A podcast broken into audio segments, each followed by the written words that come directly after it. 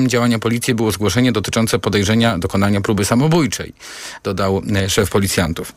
Na czym w takim razie miała polegać e, pomoc policjantów tej kobiecie, e, którym lekarz zwracał, co widzimy na nagraniu także w sieci, uwagę na to, że swoim zachowaniem wpływają tylko na pogorszenie jej stanu.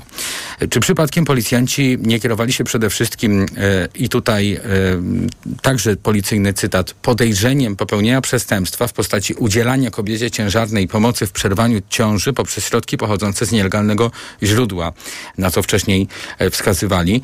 E, I skąd e, w takim razie w ogóle takie podejrzenie, że ktoś udzielił tych tabletek pacjentce? Tego wciąż nie wiemy, ale wygląda na to, że tak mobilizująco na funkcjonariuszy po prostu działa hasło aborcja. W ocenie rzecznika rządu sprawa pani Joanny powinna być wyjaśniona przez wewnętrzną komisję w policji. Piotr Miller podkreśla. Ja w tego typu sytuacjach interwencji policyjnych jestem bardzo wstrzemięźliwy, jeżeli chodzi o oferowanie wyroków, ponieważ już wielokrotnie przekonywałem się o tym, że fakty medialne czy opisywane przez media sytuacje nie zawsze e, pokazują cały kontekst sytuacji. Myślę, że nie wszystko pani Joanna przekazuje ściśle ale wątpliwości co do faktu, że policjanci e, postąpili w e, taki sposób, jak nie powinni postąpić, nie miał sąd, który uznał, że nie mieli prawa zabrać kobiecie telefonu. Wyjaśnień od policji w tej sprawie oczekuje m.in. Rzecznik Praw Obywatelskich. Swoją ocenę sytuacji w szpitalu z udziałem aż czworga policjantów ma Piotr Caliński, były komendant Centrum Szkolenia Policji w Legionowie, gość e, pierwszego śniadania w toku. Refleksji kilka mi się narodziło w momencie, kiedy tylko usłyszałem ten komunikat. Po pierwsze, nie wierzyłem, że to miało miejsce. Mówię, to jest niemożliwe, to brzmi jak, jak, jak gdyby to nie było takie dramatyczne jak film z czasów Barei, Wykrzywione zwierciadło albo Dom zły Smarzowskiego. E, po drugie, e, ponieważ nie wiedziałem jeszcze wówczas, że to się wydarzyło kilka miesięcy temu, że policja sobie na święto policji zafundowała dramatyczny prezent, bowiem za, za trzy dni będziemy obchodzili święto policji. Paradoks polegał na tym, że wczoraj też e, w trakcie obchodów tej uroczystości w kościele w Rzeszowie ksiądz biskup Wątroba wygłosił bardzo ciepłą homilię, w której przywoływał potrzebę potrzebę e, tego, aby policjanci byli ludźmi pokoju, aby byli, stawali się sługami bezpieczeństwa, żeby odważnie stawali w obronie słabszych i tak dalej, i tak dalej. To wszystko y, sprowadziło mnie taką pierwszą refleksję, że albo zadziałał efekt motyla, ale to byłoby zbyt proste i bardziej się doszukiwałem i doszukuję do tej pory chyba jednak e, reakcji psa Pawłowa. Tutaj na hasło aborcja zadziałał syndrom agresji i obławy. Powiedział gość Piotra Maślaka. E, temat pojawił się także przed chwilą w wywiadzie politycznym w Radiu Tok FM. Gościnią Karoliny Lewickiej była Antonina Lewandowska z Fundacji na Rzecz Kobiet i Planowania Rodziny. Taką narrację oczywiście widać w tym, w jaki sposób policja w tej chwili odnosi się do całej sytuacji. Widać to było też podczas dzisiejszej konferencji. Proces, który obserwujemy w tej chwili, to jest e, w moim odczuciu próba jakiejś samoobrony ze strony e, Policji Państwowej, e, właśnie poprzez taki proces dehumanizacji, próby zbudowania negatywnych konotacji, negatywnych skojarzeń wobec osoby pani Joanny, bo w ten sposób prawdopodobnie e, liczy się, że zostanie obniżony poziom sympatii, którą e, opinia publiczna odczuwa wobec pani Joanny, więc być może po prostu mniejsze gromy spadną na komendę główną. Usłyszeliśmy przed chwilą w TOK FM. Obie te rozmowy znajdą Państwo w podcastach na tokfm.pl i w naszej aplikacji mobilnej. Obie te rozmowy e, w całości. A dodajmy, że na wtorek ogólnopolski strajk kobiet Kraków zapowiada demonstrację pod komisariatem przy ulicy Królewskiej pod hasłem Nigdy nie będziesz szła sama, solidarne z Joanną w związku właśnie z ujawnioną bezprawną, e, jak to określają organizatorzy, i barbarzyńską interwencją policji. Podsumowanie dnia w Radiu TOK FM.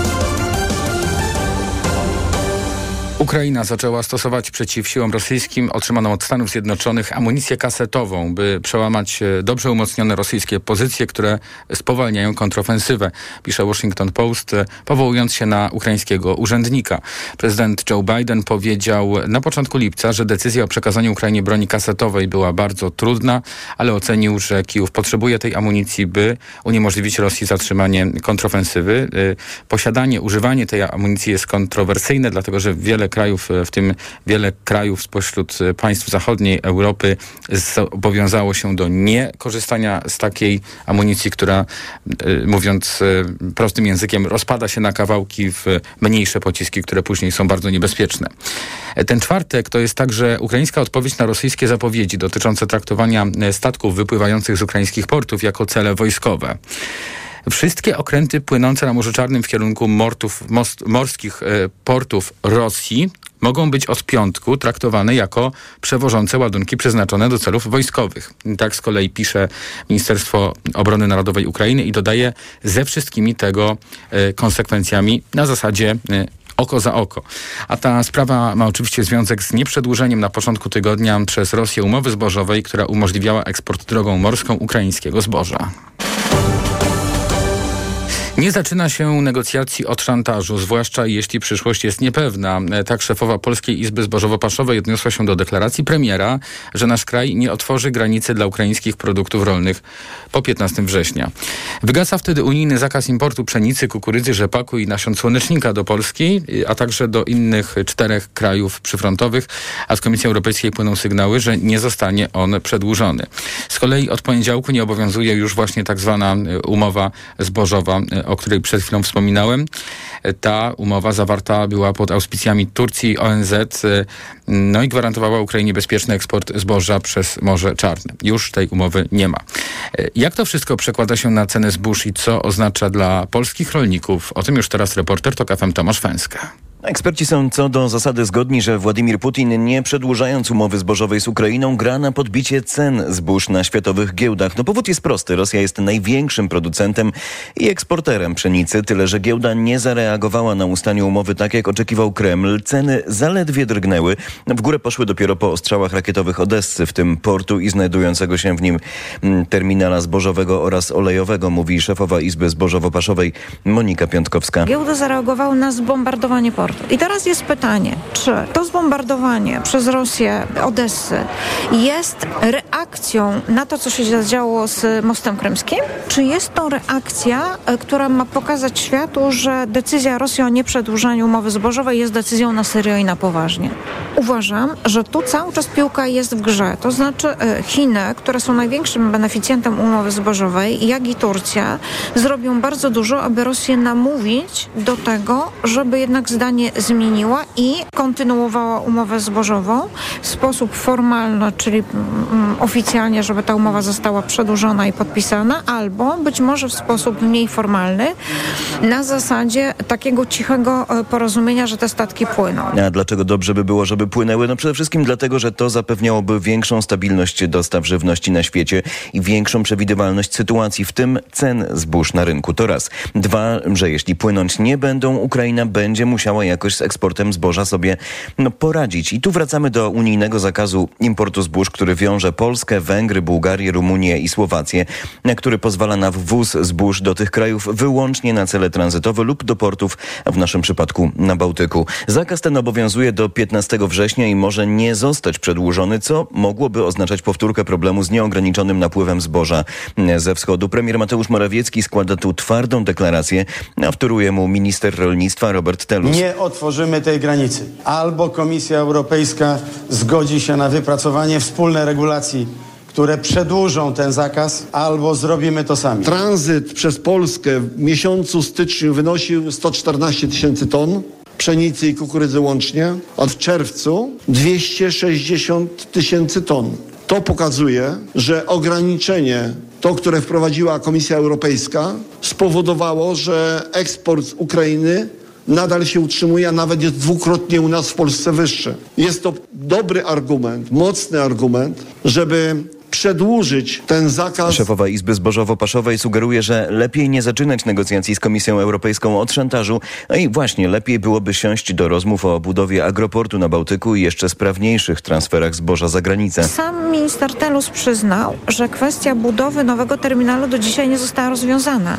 No na litość boską, kilkanaście miesięcy o tym mówimy, e, a nawet postępowanie nie zostało ogłoszone. Ukraina, kraj w stanie wojny, e, jest teraz na etapie, nie wiem czy Państwo wiedzą, budowy 12 terminali wzdłuż Dunaju, budowy torów kolejowych dostosowanych do standardów europejskich. Czy to nie jest trochę tak, że my przegrywamy w tej sprawie, brzydko mówić o wyścigu w kontekście sąsiada, który toczy wojnę, ale czy nie przegrywamy pewnego wyścigu z Rumunią, która y, z tego co wiem dość y, również mocno rozbudowuje swoją infrastrukturę na Dunaju, no i korzysta ze swojego portu?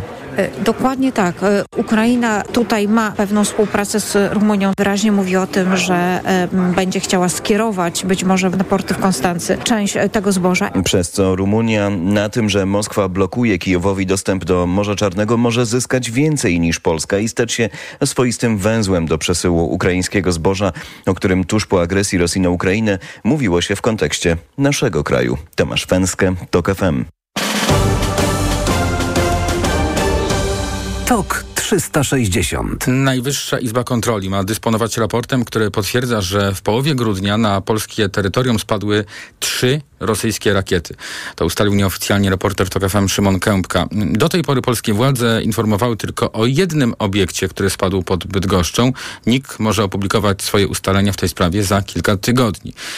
Już teraz e, relacja reportera TOK FM w tej sprawie Szymona Kępki. Według naszych informacji ukraińska strona rano 16 grudnia zeszłego roku miała informować Polaków o tym, że na nasze terytorium wleciały trzy rakiety. Ukraińcy mieli wskazać położenie i szczegóły dotyczące rakiet.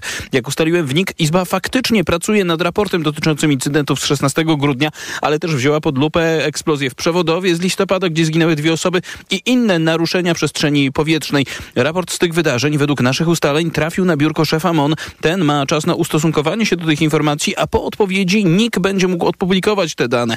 Raport ten, jak wiemy nieoficjalnie, ma nie zostawiać suchej nitki na wojskowych. Według naszych informacji MON ma mieć teraz trzy tygodnie na odpowiedź w tej sprawie. Szymon Kępka, TOK FM. A w komunikacie Ministerstwa Obrony Narodowej, który pojawił się po południu, czytamy, że do resortu wpłynęło wystąpienie pokontrolne NIK-u dotyczące tej sytuacji z 16 grudnia ubiegłego roku. No i resort obrony podaje, że wbrew doniesieniom medialnym nie zawarto w nim informacji o upadku trzech rakiet na terytorium Polski. Jak dodano, raport potwierdza to, co minister y, Mariusz Błaszczak mówił publicznie. TOK 360. Polscy strażacy są w drodze do Grecji. 150 funkcjonariuszy Państwowej Straży Pożarnej jedzie 50 samochodami. Wspierać będzie Greków w gaszeniu ogromnych pożarów, które opanowały ten kraj.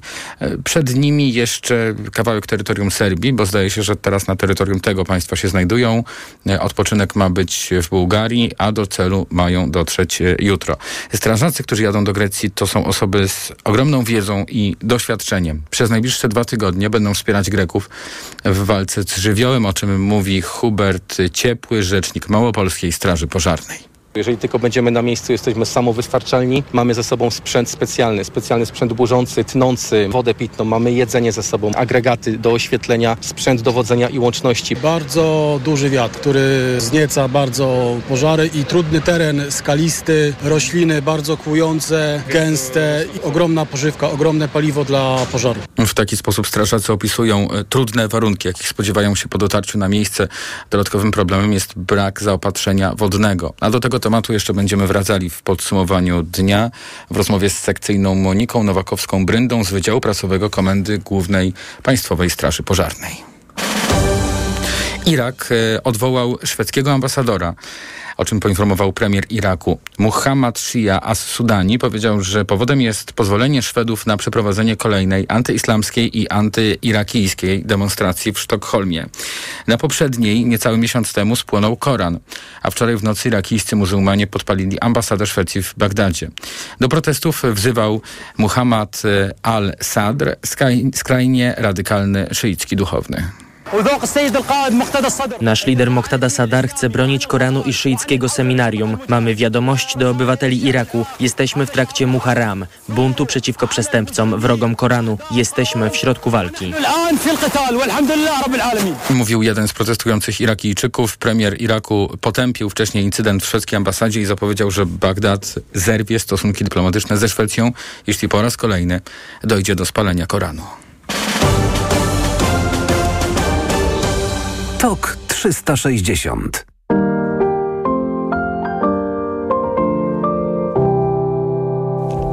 We Wrocławiu zaczyna się dzisiaj 23. edycja Międzynarodowego Festiwalu Filmowego M-Bank Nowe Horyzonty. Na miejscu właśnie w e, stolicy Dolnego Śląska są nasi wysłannicy, czyli ekipa kultury osobistej i godziny kultury. Marta Perchuć-Burzyńska i Tomasz Kopka. E, teraz e, Marta razem z nami, która opowie, co będzie się działo i na co warto na festiwalu zwrócić uwagę.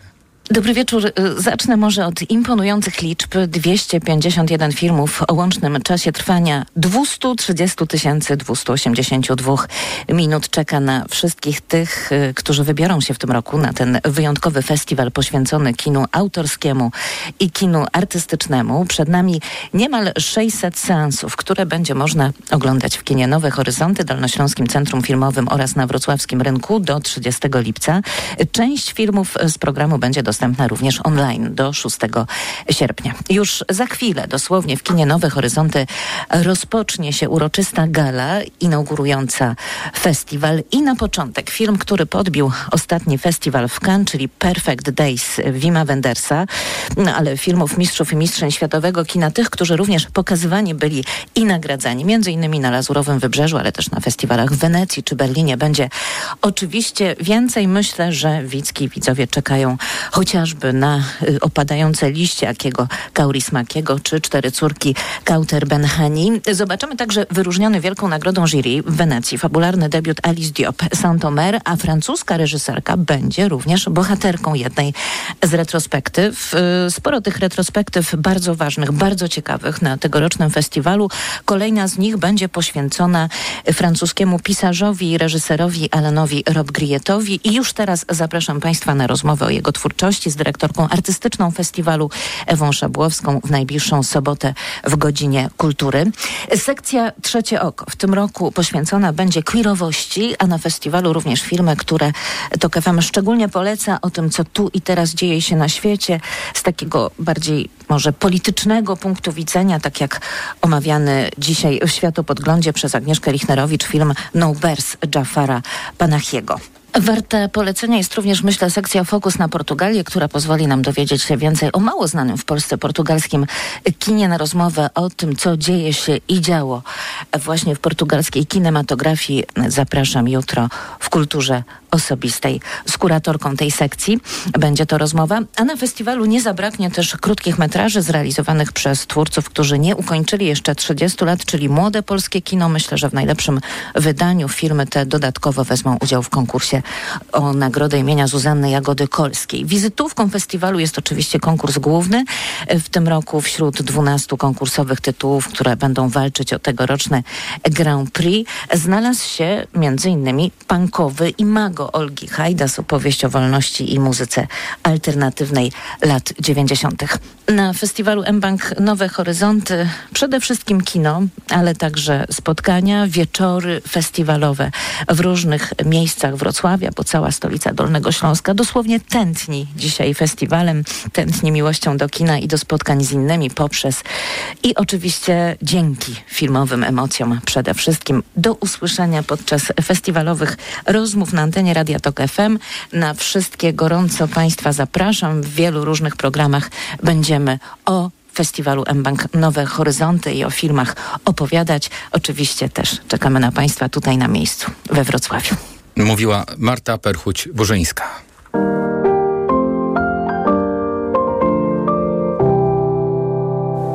Podsumowanie dnia w Radiu Tok FM, TOK 360. Część informacyjna programu już za nami, za chwilę goście, a wcześniej sprawdzamy, co za oknami. Pogoda. Jutro będzie e, w całym kraju pochmurno i możemy spodziewać się przelotnego deszczu i zdecydowanie chłodniej niż ostatnio, niż w ostatnich dniach. 19 stopni w Katowicach, 22 w Lublinie i Szczecinie, 24 we Wrocławiu, najcieplej w Krakowie, tam 26. Radio TOK FM. Pierwsze radio informacyjne. TOK 360. Za chwilę połączymy się z doktorem Filipem Bryjką z Instytutu Studiów Politycznych Polskiej Akademii Nauk, który jest jednocześnie analitykiem w Polskim Instytucie Spraw Międzynarodowych, a będziemy rozmawiali o ćwiczeniach grupy Wagnera w pobliżu polskiej granicy. Reklama.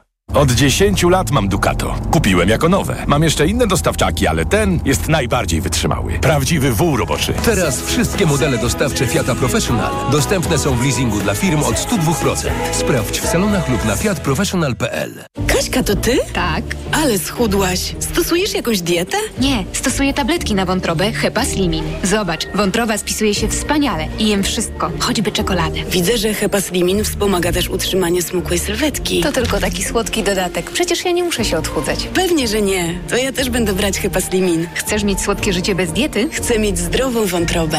Suplement diety Hepa Slimin w trosce o wątrobę i smukłą sylwetkę. Mate pomaga w utrzymaniu prawidłowej masy ciała, a cholina wspiera funkcjonowanie wątroby. Aflofarm. Poznaj mega sposoby na oszczędności w Rosmanie. Teraz między innymi wybielająca pasta do zębów Sensodynę 100 ml za 10,99.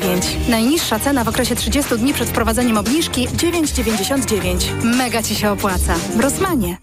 No jak Andrzej, jesteś gotowy? Chyba nie pojadę na ryby. Znowu boli mnie bark. Niby coś brałem, ale nie pomaga. Lepiej wypróbuj Opokan Med. To specjalistyczne rozwiązanie właśnie na bóle mięśniowo-stawowe. Opokan Med przynosi ulgę na długo. Na tobie zawsze mogę polegać. Z Opokanem Med będziesz zdrów jak ryba.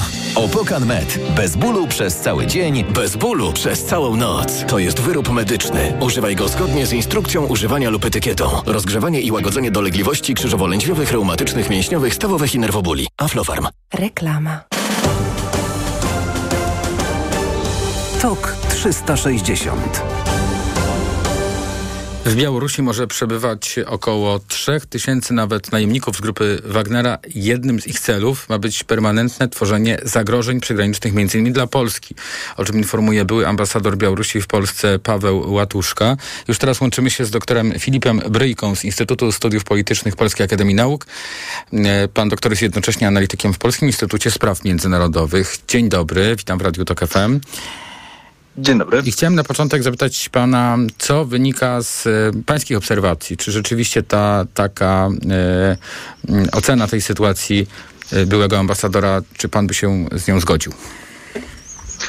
E, Tak, no zdecydowanie tutaj jest za wcześnie jeszcze, aby jednoznacznie stwierdzić, e, czym grupa Wagnera rzeczywiście będzie zajmować się e, na Białorusi. W tym oficjalnym przekazie podkreśla się, że ich głównym zadaniem na chwilę obecną jest szkolenie białoruskiego wojska, zarówno wojsk obrony terytorialnej, jak i o czym wiemy chociażby dzisiejszego dnia sił operacji specjalnych. Wcześniej pojawiały się także informacje o e, wspólnych ćwiczeniach z jednostkami specjalnymi podporządkowanymi przez białoruskie Ministerstwo Spraw Wewnętrznych, więc e, ta funkcja szkoleniowa i przekazywanie swoich doświadczeń z działań wojennych e, w Ukrainie e, jest na pewno jednym z mm, takich procesów, które już obserwujemy, bo tak naprawdę grupa Wagnera na Białorusi pojawiła się od e, 11, jedne- 11 lipca, natomiast w dłuższej perspektywie czasowej to ja tutaj w 100% zgadzam się z tą oceną, że e, najemnicy z grupy Wagnera mogą mieć, e, mogą pełnić e, takie zadania, których celem będzie destabilizacja granicy, czy to z Polską, Łotwą, czy Litwą.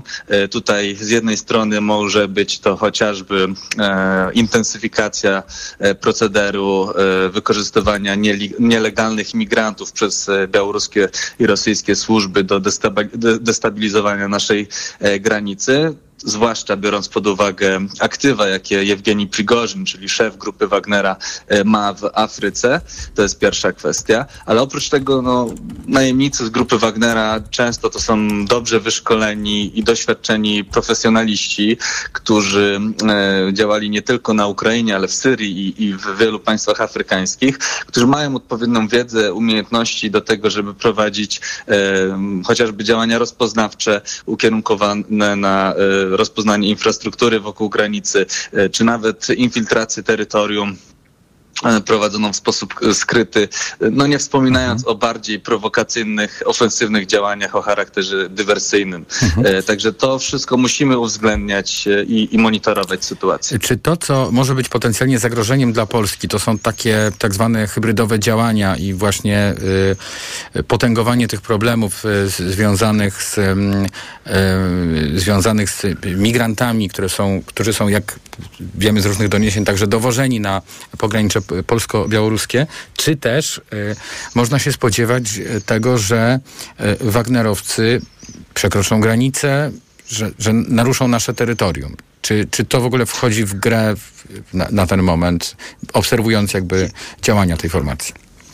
Jest oczywiście takie ryzyko. E, Tutaj na szczęście no, e, nasza granica została znacznie wzmocniona. E, Z jednej strony stworzeniem odpowiedniej infrastruktury, mam tu na myśli zaporę, rozmieszczeniem odpowiednich systemów detekcyjnych, a także obecnością wzmożoną czy to sił policyjnych, straży granicznej, czy, czy wojska. Więc te wszystkie elementy składają się na taką naszą zwiększoną odporność i, i ta granica jest uszczelniona, e, ale oczywiście nie, em, nie jest, e, trudno ją chronić w 100%. I istnieje ryzyko, że wraz z tymi grupami e, migrantów, którzy, którzy, jak pan redaktor wspomniał, są dowożeni przez białoruskie służby, no bo też jak spojrzymy na mapę, to Białoruś nie jest naturalnym, e, chociażby z geograficznego punktu widzenia, nie jest naturalnym szlakiem e, migracji z Bliskiego Wschodu czy Afryki. E, Także ten proceder od samego początku jest e, instrumentalizowany i został e, wykreowany przez białoruskie i rosyjskie służby.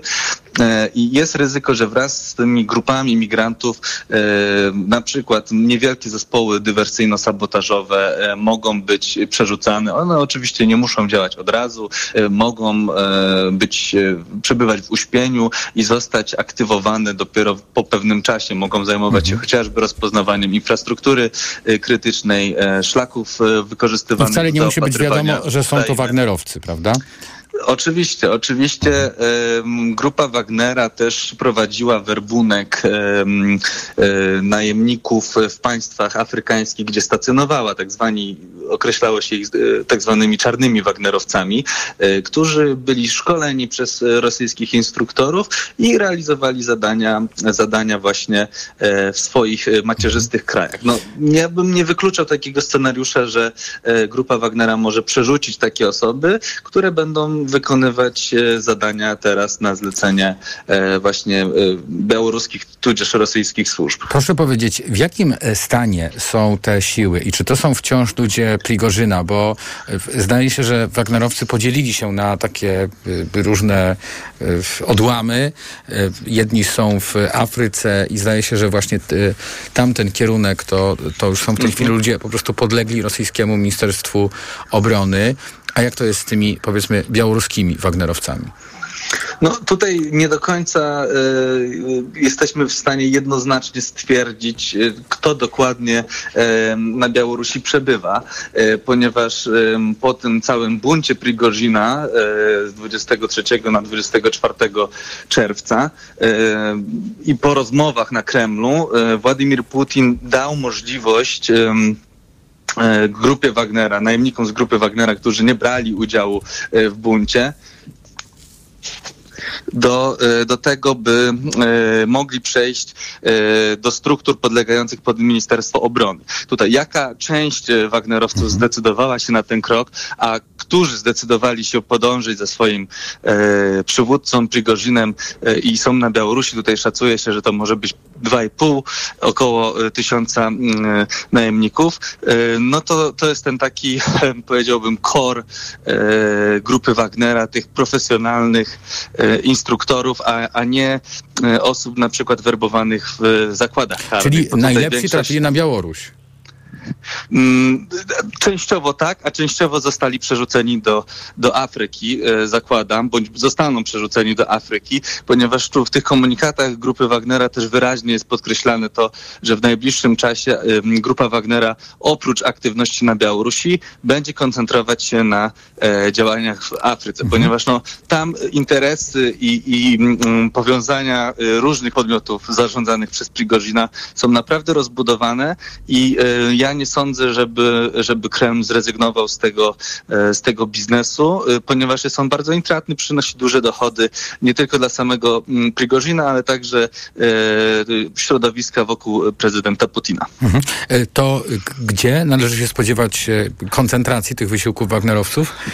W jakim rejonie świata w tej chwili? No przede wszystkim, przede wszystkim e, jeżeli chodzi o Afrykę, to jest Republika Środkowa, Środkowoafrykańska, e, Mali e, i, i, w zasadzie te dwa teatry e, są obecnie, obecnie kluczowe. E, Wcześniej oczywiście e, Wagnerowcy byli obecni w Libii, Sudanie, e, Mozambiku, ale tam akurat e, operacja, operacja została, e, zakończyła się fiaskiem i trwała bardzo krótko. I, i te, te dwa teatry, o których wspomniałem, to, to, to zdecydowanie są e, najbardziej priorytetowe. E, no a, a z drugiej i, dla nas najbardziej interesującej strony to oczywiście e, aktywność na Białorusi. Tutaj przywódcy grupy Wagnera, Prigorzin, czyli Dm- Dmitrij Utkin, czyli ten dowódca, e, od którego w ogóle pseudonimu Wagner ta, ta formacja wzięła swoją nazwę, e, byli obecni dwa dni temu w obozie na Białorusi w Osiepo- Osipowiczach. E, i tam podkreślili, że oni nie wykluczają, e, że, że w przyszłości wrócą do działań na Ukrainie, a także w taki zaawalowany sposób e, zapowiadali, że, że Wagnerowców czeka także największa misja. Nie precyzując oczywiście, co tutaj mieli na myśli, ja osobiście nie uważam, że byśmy w najbliższym czasie mogli zakładać, że jakieś ofensywne działania przeciwko Polsce czy innym państwom na to zostaną podjęte. Przede wszystkim dlatego, że Rosja nie ma sił i środków, które, e, które rzeczywiście e, mogłaby wykorzystać e, w konfrontacji z NATO i nie sądzę, żeby, żeby ry- ryzykowała takie działania. Natomiast takie działania hybrydowe, które mają wywierać presję psychologiczną na nasze społeczeństwa po to, żeby zniechęcić je chociażby do pomagania Ukrainie, jak najbardziej powinniśmy, powinniśmy uwzględniać i możemy się ich spodziewać. Bardzo dziękuję. Doktor Filip Brejka z Instytutu Studiów Politycznych Polskiej Akademii Nauk. E, Pan doktor jest także analitykiem w Polskim Instytucie Spraw Międzynarodowych. Bardzo e, dziękuję. Już za chwilę będziemy rozmawiali o misji polskich strażaków, którzy jadą e, gasić pożary w Grecji. Naszą gościnią będzie sekcyjna Monika Nowakowska-Brynda z Wydziału Prasowego Komendy Głównej Państwowej Straży Pożarnej. Reklama. Ikonę stylu rozpoznasz po złowionych spojrzeniach. Nowy Lexus LBX. Crossover pełen ultranowoczesnych technologii. Przygotuj się na najmodniejszą premierę roku.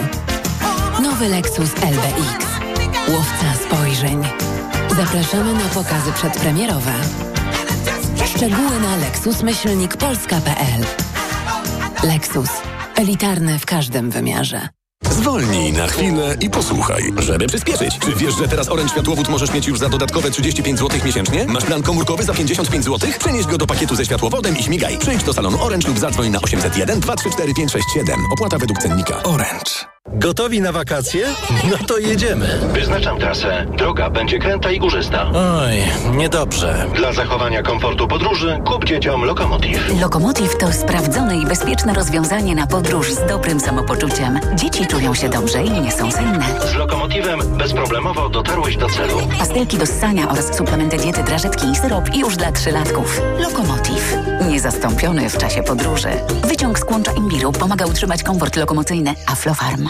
Dziś na wyborcza.pl. Zgubiony lub uszkodzony bagaż na lotnisku. Sprawdź, gdzie zgłosisz reklamację, jakie odszkodowanie dostaniesz i w jakich sytuacjach przewoźnik nie ponosi odpowiedzialności. O odszkodowaniach od linii lotniczych czytaj dziś na wyborcza.pl. Czy wiesz, jak uniknąć wyłudzenia danych w internecie? Czy przyszłość bez haseł jest możliwa? Czy sztuczna inteligencja pomaga zwalczać zagrożenia w sieci? Posłuchaj rozmów o cyberbezpieczeństwie z ekspertem Google i sprawdź, jak chronić się przed cyfrowymi atakami. W poniedziałki, środy i piątki w TOK FM między 13 a 16. Partnerem cyklu jest Google. Każdego dnia dbamy o Twoje bezpieczeństwo w sieci.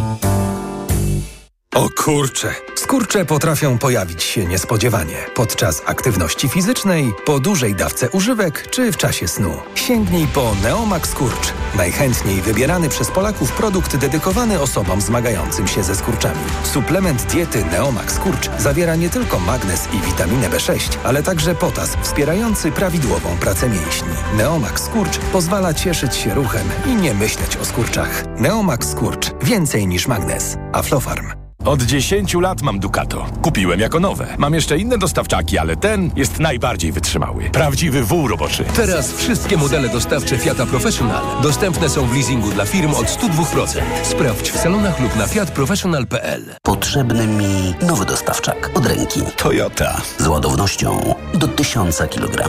Toyota. A do tego w leasingu 105%. Toyota. No i z gwarancją do 3 lat i miliona kilometrów. Toyota, a konkretnie ProAce City. Leasing 105% to leasing operacyjny dla przedsiębiorców z sumą opłat do 105%. Dotyczy modelu ProAce City z rocznika 2022. Finansującym jest Toyota Leasing Polska Spółka ZO. Szczegóły u dealerów Toyoty. Reklama.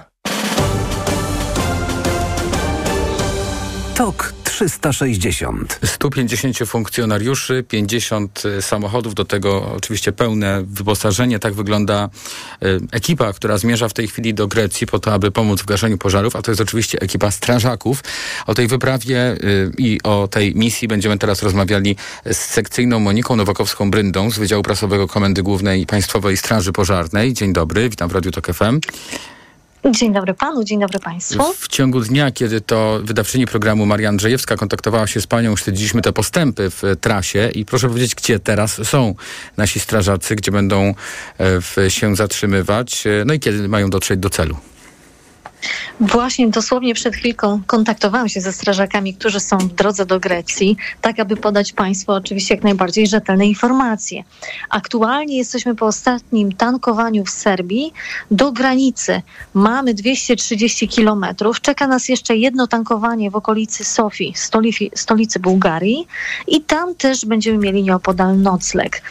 Chcemy wyruszyć jutro i znaleźć się już na terenie Grecji. Mamy taką nadzieję, że tak właśnie będzie, aczkolwiek też widzimy, że im y, dalej jesteśmy, im bliżej jesteśmy Grecji, tym warunki atmosferyczne są zupełnie inne niż u nas aktualnie w Polsce. Ja za oknem właśnie widzę burzę y, i deszcz, a u chłopaków wiem, że jest 35 stopni Celsjusza, o bardzo duszno, wysoka temperatura, ale oczywiście mamy nadzieję, że damy radę. 50 pojazdów, 150 funkcjonariuszy, jak wspomniałem na wstępie y, i na pewno jakiś sprzęt. Y, czy często się zdarza, żeby y, takie siły były angażowane do, do pomocy, wyjeżdżały gdzieś za granicę? Czy to jest jakby rutynowa sytuacja? Tak, oczywiście. To jest dla nas y, nic nowego, absolutnie. Jeśli chodzi o polski moduł GFV, czyli moduł do gaszenia lasów z ziemi przy pomocy pojazdów, już ten moduł działał w ostatnich latach, między innymi właśnie w Grecji w 2021 roku, ale i nie tylko, bo działaliśmy też we Francji w 2022. Dodatkowo w międzyczasie grupa ze śmigłowcem i zbiornikiem typu Bambi Bucket operowała w Republice Czech i Turcji, jak Państwo pamiętają, a wśród tych sprzętów znajduje się naprawdę bardzo dużo bardzo dużo tego sprzętu. I to są między innymi samochody gaśnicze, to są y, samochody rozpoznania, samochody wężowe, logistyczne, kontenery sanitarne, autobus, który służy nam jako środek transportu ratowników y, z bazy operacji już tam na miejscu do miejsca działań.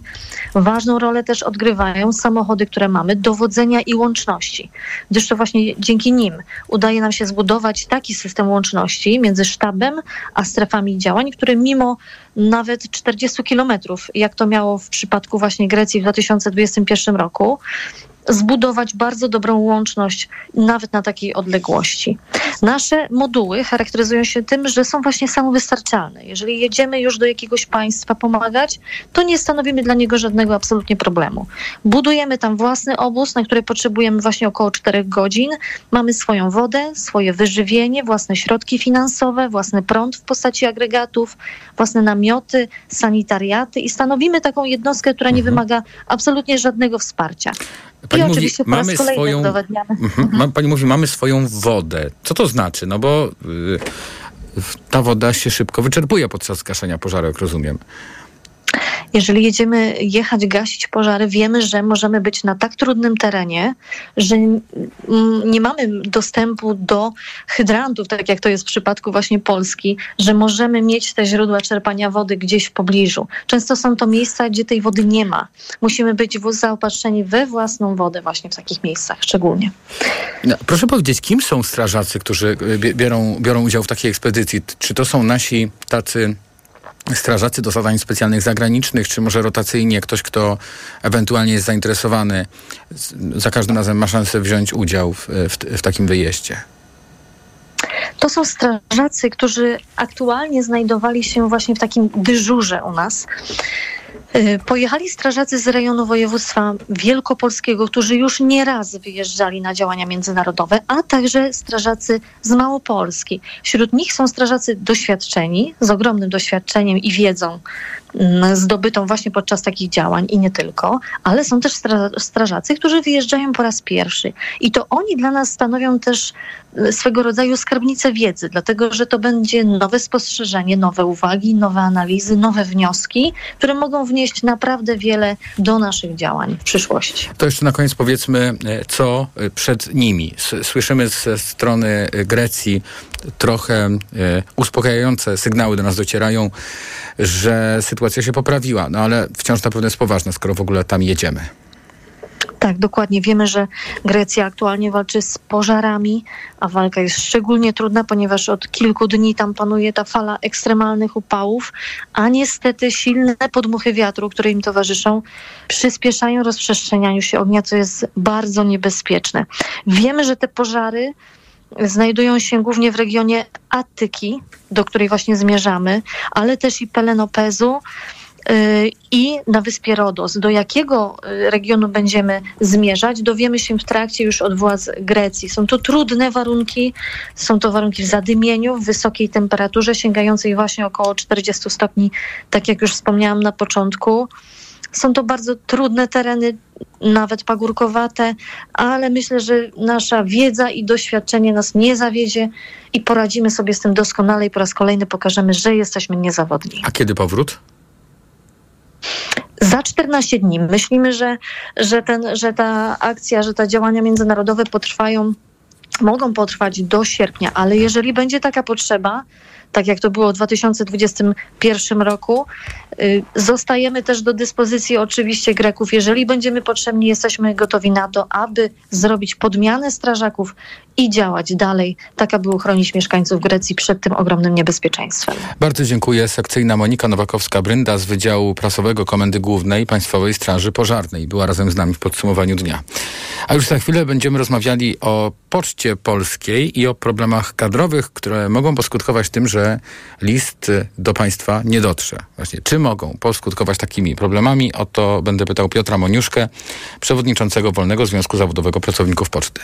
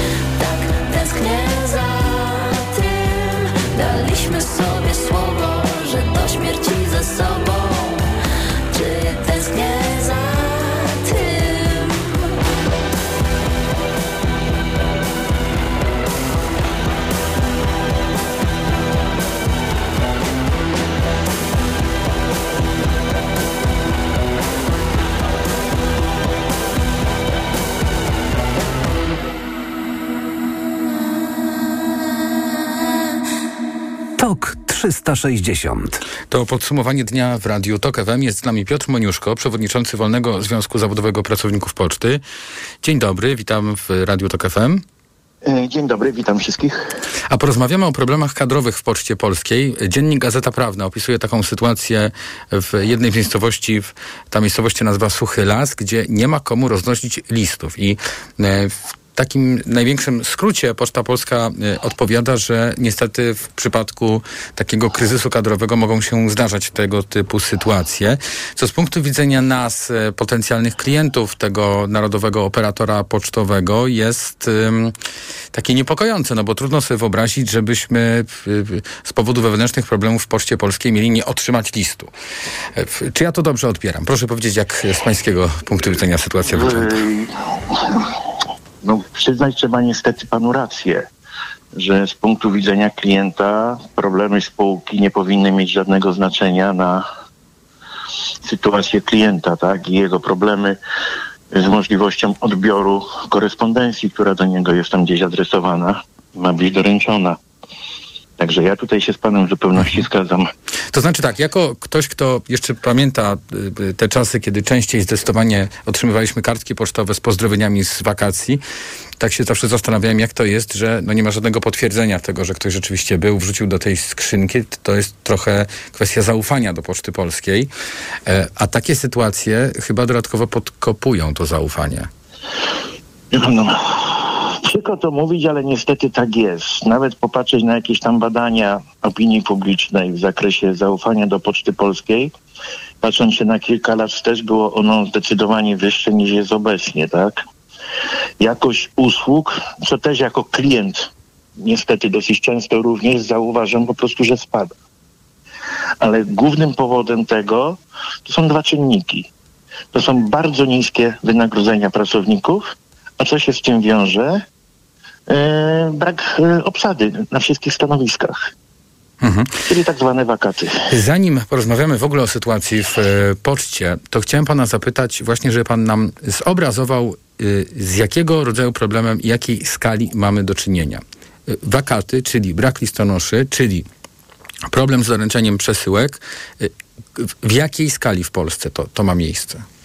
Wie pan co, ciężko oszacować, bo my nie mamy jako związki zawodowe dostępu do tych danych, ale z tego, co mamy informacje od pracowników, które do nas spływają niemalże każdego dnia, to ja osobiście nie znam urzędu pocztowego w kraju, w którym nie występowałyby znaczne znaki, znaczy znaczne braki kadrowe.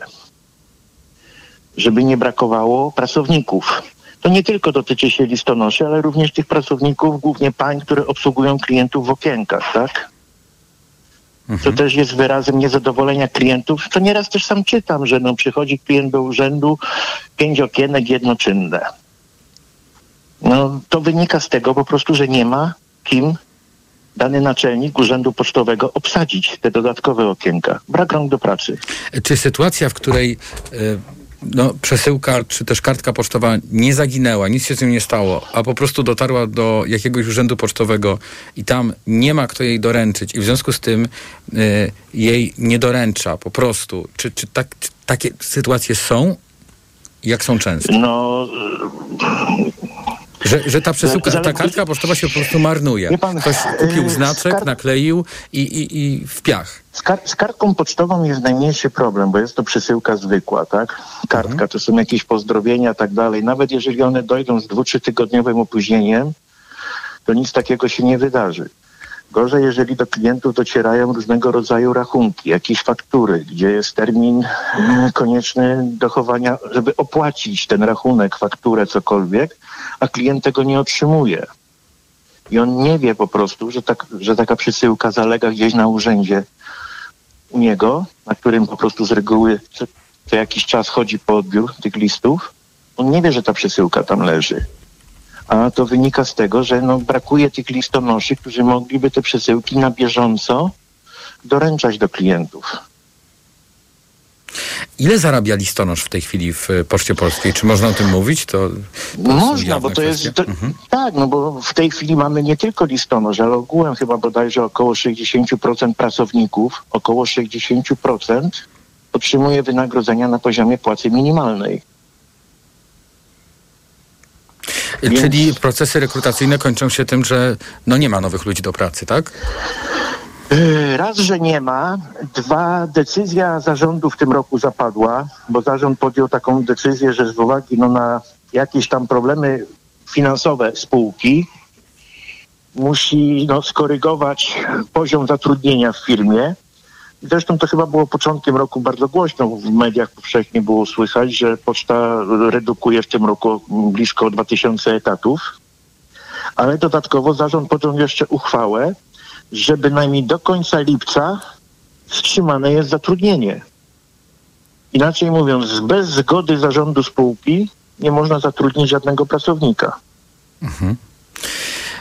Czyli nawet, można powiedzieć tak, że nawet gdyby gdzieś występowały w Polsce możliwości zatrudnienia pracownika, na przykład tego listonosza, to sytuacja jest taka, że no, powiedzmy dyrektor jednostki jakiejś organizacyjnej w Polsce, gdzieś tam, na przykład w Krakowie, on musi wystosować stosowny wniosek, uzasadnić go, opisać, wysłać do Warszawy do zarządu, który ten być może wyrazi zgodę albo nie wyrazi zgodę na zatrudnienie tego pracownika. No, państwowa firma. Tak to niestety, nie- tak to niestety, znaczy Tak, no ja się pan, tutaj tylko że- uśmiecham pod nosem, tak- ale oczywiście sytuacja jest poważna i e, w, coś jest tego przyczyną. E, Jak pan sądzi, czy to jest kwestia tego, że e, wasza firma, Poczta Polska, jest e, firmą obciążoną obowiązkami i, i rzeczami, które nie są opłacalne dla tego rodzaju przedsiębiorstwa i dlatego popada w coraz większe problemy, czy też jest to potencjalnie dobry biznes, co pokazują prywatni operatorzy i firmy kurierskie, ale źle zarządzany, bo w, e, zależnie od państwa. Jak pan to oceni? Mm, W pełni, w pełni tutaj bym y, przychylił się do tego drugiego stanowiska, które pan przedstawił. To są bardzo duże błędy w zarządzaniu. Obsadzanie wielu stanowisk ludźmi, którzy nie posiadają żadnych kompetencji ani wiedzy. Polityczne W obsadzenie. zakresie, tak, tak, no bo no nie będziemy ukrywać, ale Poczta Polska należy też do tych jednych z nielicznych łupów dla polityków, gdzie obsadzani są ludzie, którzy niekoniecznie mają pojęcie o funkcjonowaniu firmy, y, o, ja nie mówię, że o prowadzeniu biznesu, ale tutaj potrzebna jest bardzo dobra znajomość specyfiki tej firmy, czym ta firma się zajmuje, jak wygląda ten proces przysłowiowej kartki, która będzie gdzieś nadana nad morzem, do cioci Krysi na przykład do Zakopanego i jak ta kartka ma tam trafić po prostu, tak? Nieznajomość tych procesów technologicznych, wie, wielu rzeczy, no to składa się naprawdę bardzo wiele czynników i tutaj potrzeba fachowców. No niestety fachowców nie mamy w tej chwili w poczcie. Proszę na koniec powiedzieć, e, jak w tym wszystkim funkcjonują pracownicy poczty, bo e, z nimi, to z nimi mają styczność e, klienci, a tacy pracownicy, którzy, którzy są, nie wiem, załamani sytuacją, no to też będą chyba potęgować to złe wrażenie. Jaka jest atmosfera wśród pocztowców? Wie pan, pracownicy przez ostatnie kilka lat cały czas się starają, żeby jakichś zaległości dużych w kwestii na przykład doręczania przesyłek, czy też jakości obsługi klientów nie było. Tylko, że no niestety, ale wydolność człowieka ma swoje granice, tak? Jeżeli to trwa już kilka lat i od kilku lat się firma boryka i z brakami kadrowymi, które w głównej mierze obciążone są, yy, no niestety no, pe- pensją, która po prostu pracowników nie zadowala, tych potencjalnych nawet nowych, no to główną, główne, jak to można powiedzieć, pretensje klientów spadają bezpośrednio na pracowników, którzy mają z tymi klientami styczność. Gdzie klienci tą wyładowują swoją furię, swoje niezadowolenie, swoje pretensje i to jeszcze tym bardziej pogarsza tą sytuację, bo to wielu pracowników zniechęca do tego, żeby w ogóle pracować i bardzo wielu z nich po prostu rezygnuje z pracy. Mówi wprost otwarcie, ja już wysiadam, ja już nie mam sił. Bardzo panu dziękuję za e, ten komentarz. Piotr Moniuszko, przewodniczący Wolnego Związku Zawodowego Pracowników Poczty. E, dodajmy na koniec, że e, zarówno e, sama poczta, jak i regulator rynku e, oceniają, że e, problem, o którym mówimy, nie jest e, problemem, który by występował masowo i który by no, wpływał na, na sytuację w sposób taki istotny. Ta, tak to skomentowano na łamach Dziennika Gazety Prawnej. A program TOK 360, którego Państwo słuchali, podsumowanie dnia w Radiu TOK FM już dobiega końca. Audycję przygotowała i wydawała Maria Andrzejewska, realizował ją Adam Szuraj. Za chwilę informacje i jeszcze więcej sportu. Po 20 zapraszamy Państwa na program ze słuchaczami Młoda Polska. Dziękuję. Y, Wojciech Murzal. Do usłyszenia już jutro po 18.